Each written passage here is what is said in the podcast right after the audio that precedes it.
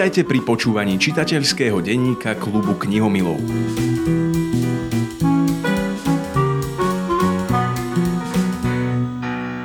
Päť dôvodov, prečo si prečítať knihu Mary Benedict, jediná žena v miestnosti. Hedy Kislerová bola mladá talentovaná herečka židovského pôvodu. Jej krása ju zachránila pred nacistami a viedla k manželstvu s bohatým a vplyvným rakúskym obchodníkom so zbraňami. Od chorobne žiarlivého Friedricha Mandla však uteká a cez Paríž a Londýn emigruje do Ameriky, kde síce začína nový život, ale s bolestivými spomienkami. A tie sú v tejto knihe kľúčové.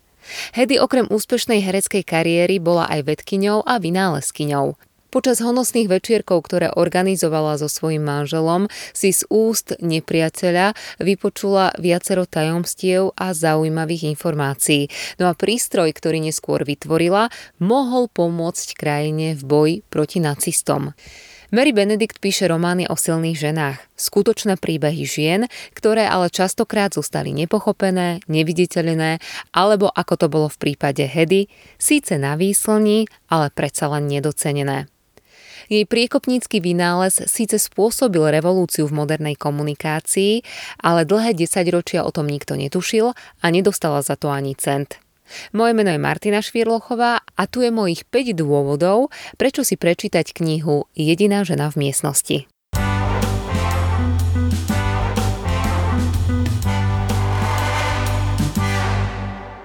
Sériu kníh americkej autorky Mary Benedict som nečítala v poradí, ako ich napísala. Práve naopak, najskôr som siahla po tých, na ktorých obálke je napísané od autorky bestselleru Jediná žena v miestnosti. A až potom som siahla po tej s prívlastkom bestseller. Aj keď samozrejme postupom času sa týmto titulom mohli popíšiť aj ostatné knihy. Čo ich ale spája? Mary píše o ženách, ktoré sú častokrát jedinou ženou v miestnosti. Či už v laboratóriu, na univerzite, či v rokovacej sále. A nie sú len jediné, sú jedinečné. Alebo vo svojich objavoch a počinoch prvé. No a môjim prvým dôvodom, prečo si prečítať túto knihu je, že to je kniha založená na zaujímavom paradoxe. Hedy Kisler bola považovaná za najkrajšiu ženu filmového sveta a hoci vo filme Extáza sa objavila ako vôbec prvá herečka v dejinách kinematografie nahá, čo mimochodom spôsobilo doslova revolúciu, je to to najmenej, čo by ste o nej mali vedieť. Je jedinou herečkou v histórii, ktorej v USA udelili čestné uznanie za zásluhy o rozvoj elektrotechniky. Áno, dobre počujete, že to ako si nejde dokopy? Tak si prečítajte knihu Jediná žena v miestnosti a uvažujte spolu s autorkou, prečo sa to tak stalo a najmä ako k objavu prišla.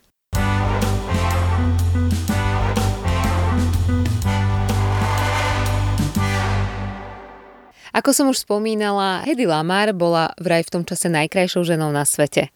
Kniha stojí za prečítanie aj preto, lebo sa vynárajú rôzne otázky. Skutočne to majú krajšie ženy jednoduchšie?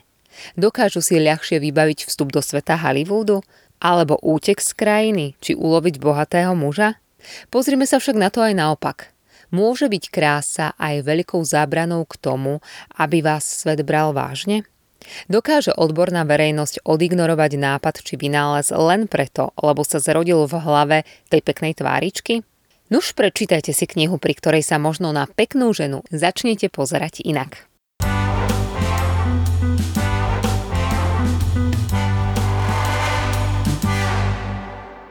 Ďalším dobrým dôvodom, prečo si prečítať jedinú ženu v miestnosti, je aj Hollywood. V dnešnej dobe, keď počúvame o štrajkoch ľudí z filmového sveta, o lobovaní za to, aby boli herečky rovnako ocenené ako herci, je zaujímavé prečítať si knihu o tom, ako sa v Hollywoode žilo ženám a vôbec európskym emigrantom v prvej polovici 20. storočia, v čase, keď mnohí utekali pred vojnou. Za všetky len jeden citát z knihy. Títo ľudia len popierali skutočnosť a skrývali sa za zástierku zábavy. To bol jediný jazyk, ktorý ovládali. Podobných momentov je však v knihe o mnoho viac a je veľmi zaujímavé sledovať, ako sa Hedy v Hollywoode žilo.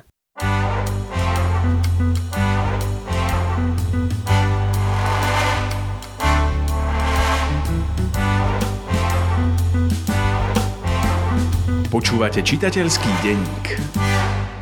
Zlatá klietka a jej podoby. Autorka ponúka zaujímavý pohľad na to, ako sa z jedného väzenia človek ľahko dostane do druhého. Aké ťažké je zostať slobodným. Zároveň si vyberá zaujímavý spôsob, akým vysvetľuje rozpoloženie svojej hlavnej postavy. Hedy bola aj kontroverzná osobnosť. Jej prvým manželom bol rakúsky obchodník so zbraniami Friedrich Mandl. Ako jeho manželka hostila doma osoby, ktoré by mnohí ani nepozdravili. A zároveň si vypočula aj o rôznych nebezpečenstvách, ktoré hrozili Židom v Európe. Čo všetko si vypočula od svojich hostí? Mohla niečo urobiť preto, aby zachránila nielen seba, ale aj ostatných? Stálo jej to za to? Utiecť zo zlatej klietky do klietky plnej pretvárky? V živote Hedy Lamar je veľa paradoxov, tajomstiev a možno aj dôvodov, ako si niečo vysvetliť či domyslieť.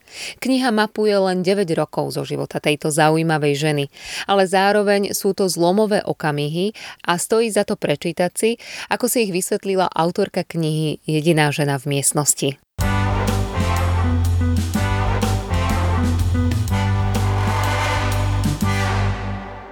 No a piatý a pre mňa hádam ten najpodstatnejší dôvod, prečo si prečítať knihu o Hedy Lamar je ten, že ju napísala autorka, ktorá o ženách písať vie. Vie sa vžiť do ich kože, vie odložiť pátos a vie ukázať aj odvrátenú stránku či už svojej hrdinky, ale aj doby a rôznych tém, ktoré sú aktuálne napriek tomu, že nás delí storočie. Nuž ale tým najhlavnejším dôvodom je asi fakt, že knihy Mary Benedict vás prinútia siahnuť po ďalších knihách, minimálne googliť.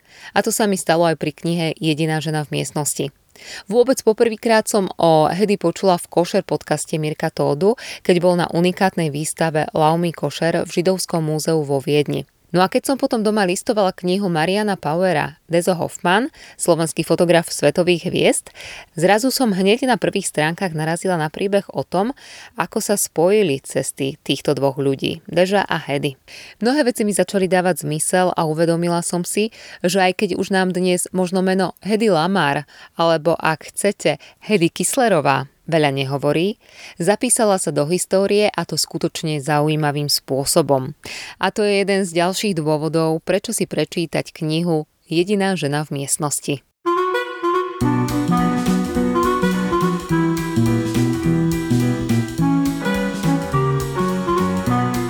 Počúvali ste čitateľský denník klubu knihomilov.